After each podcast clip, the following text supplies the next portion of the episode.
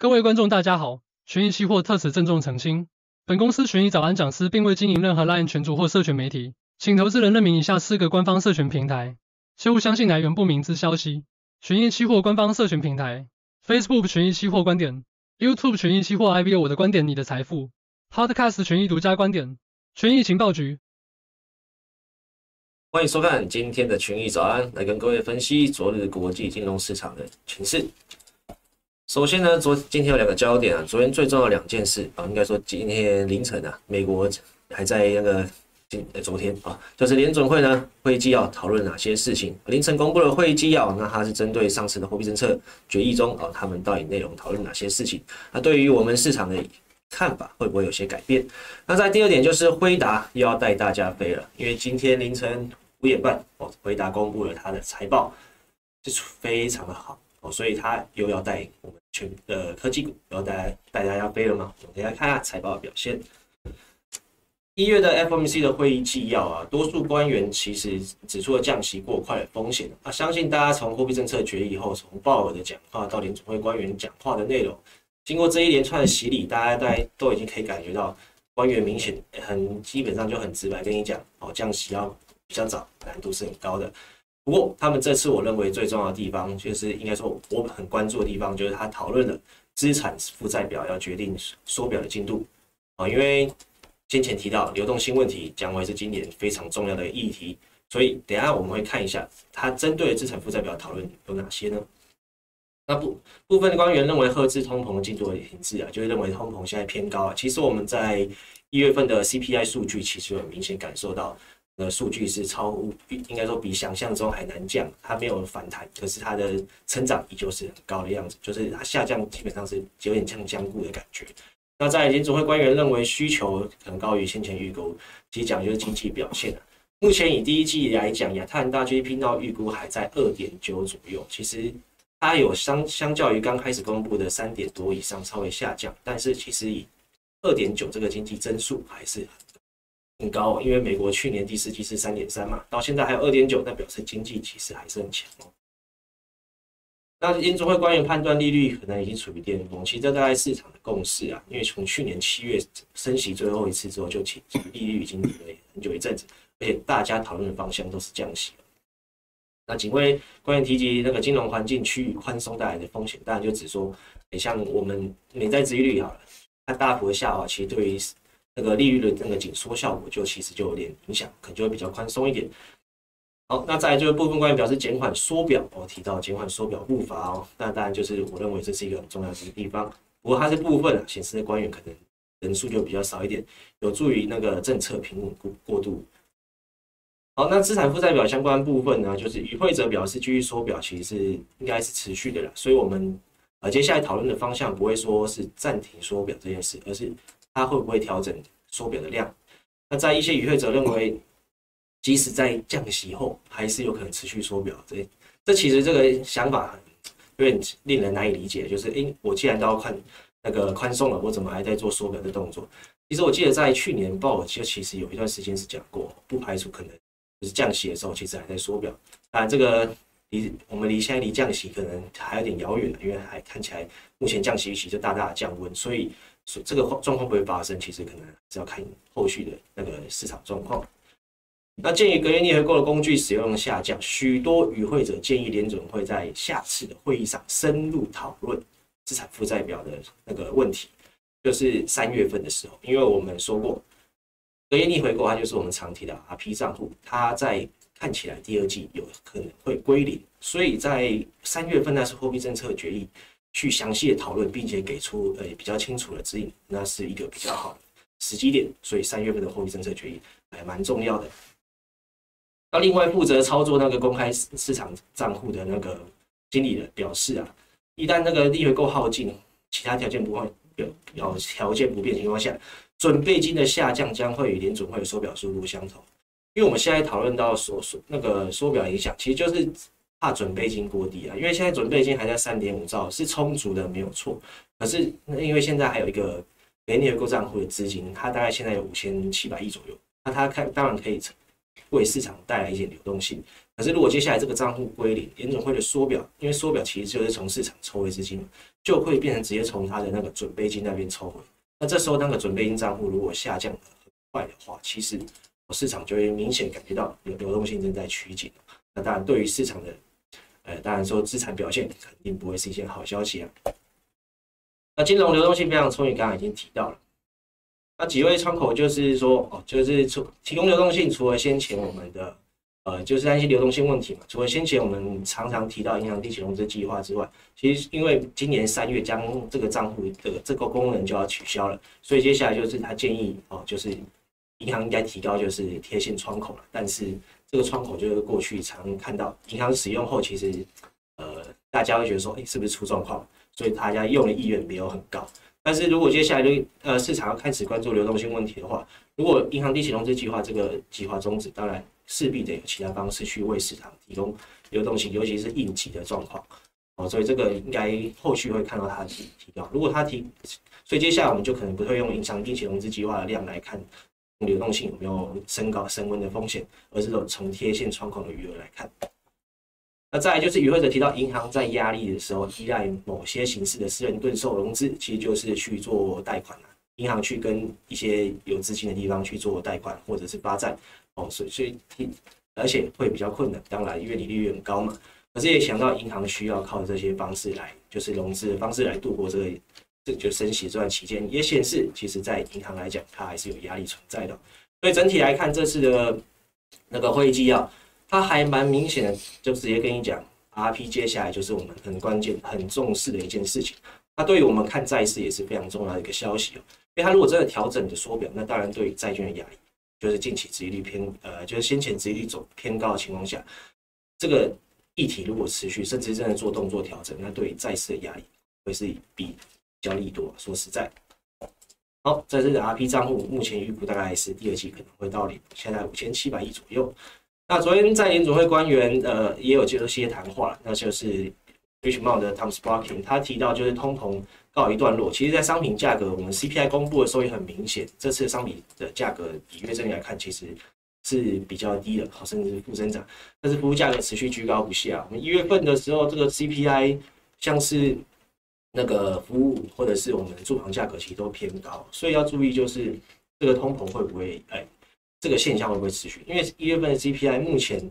多数呃的解释来讲，还是比较偏向，可能是比较暂时的。因为它有一些季节性因素影响，还有美国一月有气候的影响，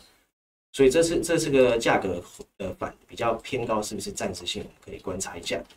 但是如果居高不下，当然对于联准会要降息，一定不是一件利多了。所以 Thomas Barkin 昨天这个讲完话之后，对市场影响反而比我们的会议纪要还大一点。而 Michelle Bowman 他本来就是一个大鹰派啊，甚甚至不排除在升息的一个官员，他就提到眼下还没到降息的时间，这些也是老调重弹。刚刚在那个会议纪要那边就有提到，其实，在一月份，应该说二月初，联储会货币政策决议后，其实市场官员就已经不断的连番的打压我们的降息预期哦。所以接下来看到这些，市场可能还是有点反应的，但是已经不会像先前那么大了，因为殖利率已经弹了一阵子。那造成什么结果呢？昨天我们有二十年企业公债拍卖，哦，表现是相当的疲弱，可以看到那个需求倍数值来到了二点三九倍，这其实不太好，可以看到。这个下滑，它已经原本不是一个很高的需求，相较于其他天期的债券来讲，那这次又更低了，所以当然会拖累我们昨天债市的表现。那以降息预期来看，其实目前来讲大概是落在六月，其实主要是落在六月，只是说这个几率看起来也是没有到很确定嘛，因为甚至有大概三成认为是不会降息，以目前的降息预期来看，而全年落在四码左右的降息幅度。也可以看到，跟三码幅度也越来越近。其实年总会给的那个点阵图，就是跟你讲今年降三码。那还有一些联准会官员也是跟你说，今年降息三码是合适的。那接下来就可以看到，应该会两者会越来越接近。而且很明显，随着美国经济状况的表现良好以及 CPI 的表现，我们的降息预期是正在降温。这个其实联准会官员也贡献了不少。对，这前面都有提到。那升级公债殖利率走势呢？昨天就是先收到 Barkin 讲话时间点之后，殖利率就直接一路的弹升。到两点，那个我们的公债拍卖非常的不是很好，就弹得更高。但是在那个会议纪要公布的时间点吧，美债就比较持平了。大概先前这段也反映过，而且我认为那个会议纪要这个讨论资产负债表会缩表这件事情，其实它对债市不是一件坏事，所以应该接下来就会渐渐看到流动性的问，这个议题会不会呃，应该说对于债市的话，应该会是一个比较正面的影响哦。以 OS 的降息一起来变化来看昨天的会议纪要公布后，其实市场降息预期并没有升温。刚刚我们就提到这个，其实在这一个月联储会已经把我们升呃降温了一阵子，所以降息应该说升息预期降息预期没有降温了。应该说，因为这一个月联储官员都已经持续把我们降息预期大幅的打压，这这个这边往上其实就是降息的幅变小的意思。那公债殖利率长期的走势来看，目前看来这个位置应该是一个近期的高点，因为我们提到。联准会官员自己都有预估，今年会降三码的情况下，而更长天期的公债，照理说也接近了一个比较靠近四点六这个水准，也已经接近了，哎，很靠近了。那当然再上去就会有压力，因为你十年债照理说你持有时间更长，也会给它更，应该都对它会给它一个比较大的弹性，因为你认为接下来降息会是持续的。而两年期公债就很明显谈到我们的降息幅度这个位置。那我认为这个位置应该也是两年期公债殖利率的一个比较接近压力的顶点的附近。而德其他地区的公债表现呢？德国昨天也受到那个美国公债殖利率的弹升，也跟着走高了。那不然以欧元区近期的官员来讲，其实他们官员谈话呢有歌有音啊，但是当然央行行长是很阴啊，只是说欧元区的经济很明显没有办法像美国这么的有底气可以这样喊这样子。好，那在第二点就是我们的惠达财报表现了，营收两百二十一亿美元，第四季哦，去年才六十点五亿，等于成长两百六十五倍哦。最重要就是数据资料中心它的年收，诶，这个营收一百八十亿美元，可以看到去年三十六点多亿而已，这个成长的幅度是相当的惊人哦。那在其他地方就是我认为毛利，因为毛利是。去比去年高非常多，当然，因为辉达的晶片市场的需求又很强，当然同时它能争取的利润就更高了，比也比预估的更高一点。去年六十六，它预估七十五已经很高了，它甚至是比预估还高。所以整体的表现来讲的话，辉达的那个财报是非常的好，而且几乎所有项目都优于市场预期了。所以这边就不细去谈，因为它这边都显示要显示在上面，可以去参考一下。那在预计就第一季的营收呢，会是两百四十亿美元左右，其实还是一样是一个很正向的预估值，而且第一季的毛利可能会到七七%，所以刚刚看到毛利七十六已经是很高了，接下来毛利应该会是持续的。那那个黄仁勋他在当然就是有一些讲话，就是加速运算以及人工智慧达到临界点，这当然是新闻消息，其实显示的就是全球的需求都在激增。无论是你听到各行各业都在跟你讲他要做 AI 设备，当然这连带一定会激激励哦那个晶片的需求。那再来就是其他的部分，汽车金融服务这个已经呃应该说比较其他边边陲的稍微相关的 AI 的，其实它也带来渐渐逐渐带来收益了。所以整体来看，辉达这个财报是因为应该说所以说出乎预期的强啊，因为市场应该都早就知道它很强，但是它是比上一些强。再更强一点，这样讲其实有点老舍。总之，我们看那个财那个股价盘后表现就知道，辉达在盘后表现涨幅将近十 percent。那可以想象，接下来因为科技股在这个去年年底到今年其实涨非常大幅的，所以辉达这个财报应该有也有希望可以让那个美股科技股再持续一下子，因为至少在这次的财报表现公布，市场并没有说诶没有反应，其实反应还蛮大。所以整体来讲是一个正向的解读，只是看说，诶，大家会因为这一波最后一段，然后就能不能留在这个，应该说股市能不能留在这个热度，可能就要去思考一下。因为最近刚刚提到美股已经涨非常多，那辉达这一段可能是延续一下下，哦，也不太不，因为你说它要真持续再持续往上带，因为以美股现在的本益比啊来看，其实都是比较偏高。那再一个就是讲股票市场的表现呢。那股票市场 VIX 指数最近受美债殖率的弹升影响，来到十五点三四，这是很合理嘛？因为美债殖率就是很明显正在上升。S&P 五百昨天的表现其实并不差哦，在辉达财报公布前，其实市场是稍微在观望了，而且甚至昨天留了一条下影线，那当然就是可能有人感受到辉达的财报应该是不错的。那昨天的话，以 heat map 来看，就是 S&P 五百的总体的股市来讲，辉达昨天在盘中是跌这样啊，但是大家可以可以看到，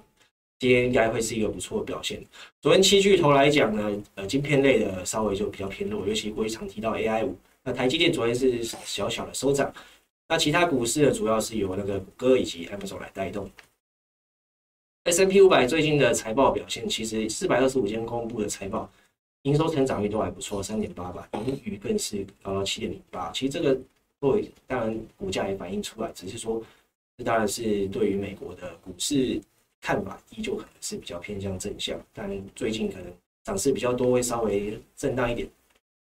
那道琼呢，昨天也收零点一三 percent，其他也是表现的也不差。而以科技股为主的那小纳，它其实稍微缓跌了一点点，不过。这边的一个修正，其实我认为对于呃这个惠达财报，其实算是一个反而是一个呃比较正面的影响，因为你股市有一些修正嘛，那你财报又好，那当然它涨的可能动能可以维持的稍微更长一点，不然如果像像先前这样一直涨一直涨，那这个财报出来等于就是一个利多出尽这种感觉。那费半指数呢，昨天也是小跌零点二四，我们可以看到这个修正其实对于好的财报是稍微比较正向的。小型股呢，其他则是表现就可能比较偏弱了，因为他们先前也没有持续的走高，那接下来就是呈现震荡，就是而且美债殖利率如果说还是维持偏高的话，那对于小型股可能就没那么乐观了。那台积电呢，昨天是小收涨零点零一 percent，不过重点是盘后，辉达的好表现其实让台积电这是 ADR 了，所以台积电的盘后呢也是有不错的一个涨走势哦。那当然对于今天的台股。相信应该会是一个正向，不过还是一句话，就是要看收盘有没有留住啊。因为开盘可能大家很乐乐观嘛，可是这高点大家可能难免会想要演做一了结的感觉。微软呢，昨天就是小跌零点一五 percent，不过这个对微软应该也是有些帮助的。NVIDIA 哦，就是刚刚的重点啊，盘后涨十趴，这个要记住。AMD 呢，它的竞争对手，当然回答好，这个 AMD 可能就不一定会是一个比较正向的消息了。SMGI 呢，最近就是大幅的那个回档，这个还蛮正常的，因为先前这个涨势板就是有点过于离谱了。那今天这个台辉达的股价，哎，就应该说辉达的那个财报应该有希望让它止跌一点，就是跌势可能稍微可以稳住。地区银行呢，则在上次那个纽约社区银行暴雷后，基本上就上不去了，很正常，因为大家其实就对于这个流动性问题会是持续担心的。欧洲指数呢，昨天则是也是看起来在观望那个辉那个辉达财报表现，因为昨天辉达这个财报其实是所有市场都在关注的。台湾的加权指数其实是受前天美股的影响，是稍微小跌了，不过可以看到它其实跌幅并没有很大。那日经二二五呢，昨天是收跌零点二五，也是小跌，看起来是在观望那个芯片股。哎，这个不好意思，这个提到很深了。那以那个。日股来讲，在昨天的半导体的表现，诶、美股半导体，应该说辉达今天这样表现，其实像安摩的盘后涨幅也蛮大的，所以今天对日股应该还是比较正向影响。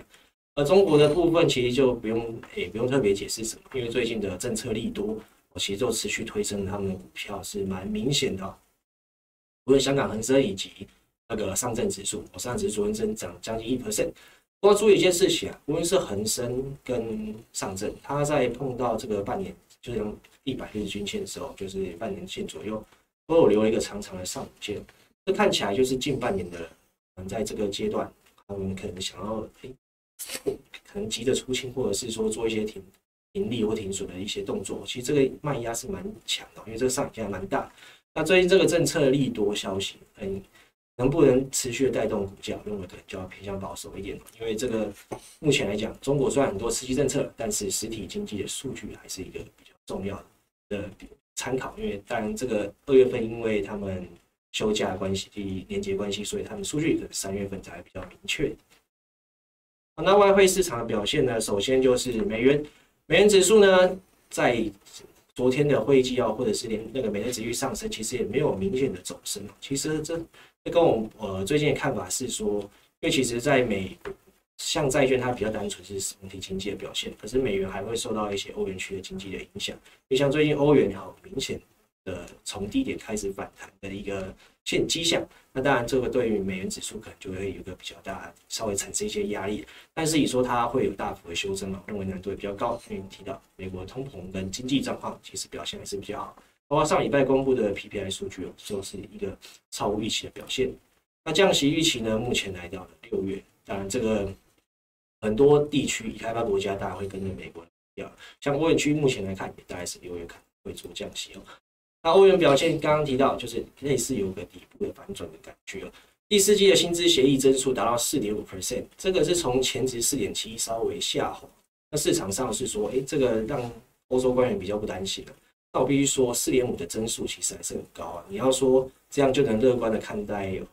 通膨或者是压力下滑，但我觉得这个有点差强人意，太太过于牵强。因为四点五还是一个比较偏高的增速。不过可以看到，就是今天今晚欧元区会公布它的 PMI 数据，那估值是稍微的好转。那其实从去年，哎，应该说今年的一月 PMI 数据就是稍微的好转，因为欧元区的经济比先前预估的还要更多，而且下调今年经济增长。但是要注意的是，它一二三四季的经济增速是可能会缓步上扬，所以当然对于它的货币来讲，在反映了它的经济大幅修正的情况下。那汇率也大幅修正，但是它经济毕竟还是，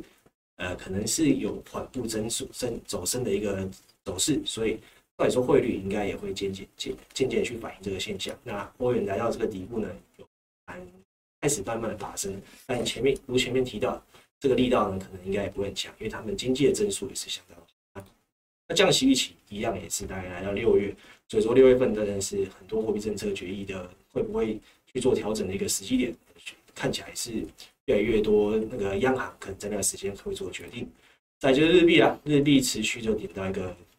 先前的低点的附近。那先前几个日本央行官员都出来讲话，其实他过去出来讲话的时候，对日元都是有一个算是止跌的一个帮助了。那这次看起来也有这个效果，只是说因为最近美债殖利率稍微偏高的情况下，日美利差扩大，绝对是不利日元。那疲弱日元再加上刚刚我提到的，哎。跟某啊半导体这些表现不错，所以今天日经可以稍微看一下。那升息预期呢也是来到六月，所以刚刚提到，哎，欧元区啊，美国六月份可能降息，而日本六月可能要升息，所以那段时机点再往前跳一两个月，其实日币如果真的反映这件事的话，那日币应该会有蛮，再过一阵子应该会有蛮明显的动作。那英镑的话，则是持续它比较相对于欧元的强势的表现，因为它的经济数据真的是稍微好一点。一月份的零售数据表现是相当的好，来到了那个这个是年增率，啊，这个是其实月增率，不好意思这边没打好，月增率，因为要强调的是月增率看到三字头是一个非常夸张的增幅，主要是因为前一个月太弱，加上那个那个英国的薪资增速是比较偏高的，当然是有助于民众消费。那英国在去年三四季是落入技术性衰退了，但是在一季这个零售数据的好表现，其实是有望让英国脱离经济比较偏弱的一个情况。那当然对英镑的支撑是比较强的，而且它同时会有比较稳的降息预期。那这边稍微提一下加币哦，加币最近受到那个原油比较偏弱的影响，以及一月 CPI 比较低低于预期，以及它先前就业数据比较偏弱，那加币呢就走势就是相对于其他欧元英镑有反弹。加币就持续的走弱，那再就是另外，哎，这个非美元指数的国家的话，澳币这边稍微提一下，因为它最近表现还不错。第四季经济那个薪资增速来到年增率来到四点一，呃，季增率来到零点九，其实是低于前值啊，但是年增率这个是好像好像是比较高一点，好像高于前值。那年增率来讲的话，就会不利于澳洲货币政策去做转向，甚至他们澳洲央行行长还提到可能会再度升息，这当然对于。澳币的走势是比较支撑的。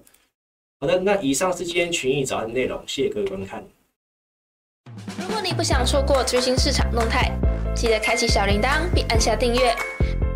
此外，我们在脸书、YouTube 以及 Podcast 都有丰富的影片内容，千万不要错过。每日全球财经事件深度解说，尽在群益与你分享。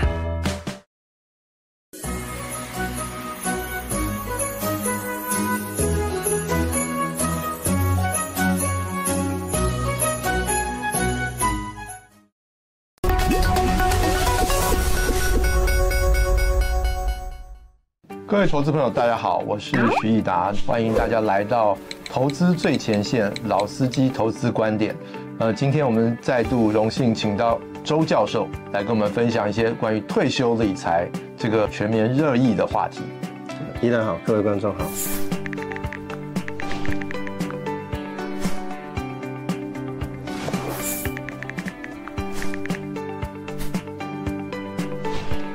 周教授，